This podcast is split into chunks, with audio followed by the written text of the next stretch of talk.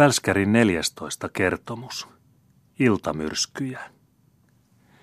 Kun Välskäri oli lopettanut vapaa-ajattelijaksi nimittämänsä kertomuksen, pudisti vanha isoäiti tyytymätönä päätänsä. Semmoinen ajatuksen vapaus kuin Paul Bertelsöldin ei ollut hänelle mieleen, ja kaikista vähimmin hän tahtoi kertoa semmoisista ajatuksista lapsille. Hän oli sen tähden pieniä uteliaita kuulijoita vähäkään säälimättä lähettänyt heidät yölevolle, kohta kun kertomus Turun väittäjäisistä alkoi, ja hän aprikoi jo mielessään, sallisiko hän heidän enää ollenkaan kuunnella niin arveluttavia tarinoita. Ainoastaan sillä ehdolla, että Välskäri varmasti vakuutti, ettei enää tulisi puhetta Jumalan kieltämisestä, antoi Ullakkokamarin ankara sensuuri luvan kertomuksen jatkamiseen alaikäisen yleisön kuullen. Omasta puolestaan hän kieltäytyi yhtä jyrkästi vastedes kuulemasta tuollaisia herjauksia.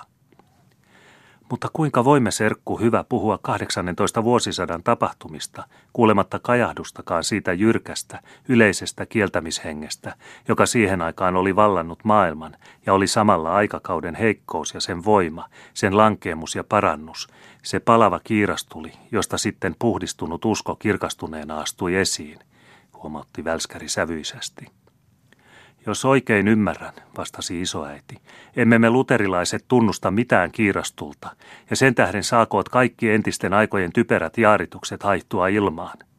Nuoruudessani olen kuullut paljonkin, minkä sitten mielelläni olen unohtanut, ja jos onkin ollut herjaajia ja parjaajia, jotka ovat huvitelleet lukemalla katkismusta takaperin ja pilkkaamalla sitä, mikä pyhää on, niin jätettäköön heidät sen tuomarin haltuun, jonka edessä he jo aikoja sitten seisovat vastaamassa jumalattomista harhaopeistaan, ja älköönkä herätettäkö heitä haudoistaan sekoittamaan totisten kristittyjen yksinkertaista uskoa.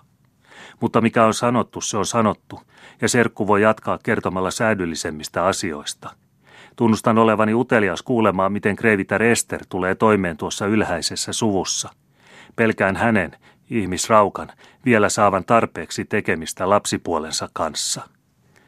Se on mahdollista, vastasi Välskäri, ja minä aion siitä syystä heti siirtyä meren yli Ruotsiin, jossa tapaamme tuon kreivillisen pariskunnan, aikana semmoisena, jota voi valtakuntaan ja ystäviimme katsoen hyvin verrata monien myrskyjen täyttämään iltahämärään, josta kerran kuitenkin on aamukin koittava.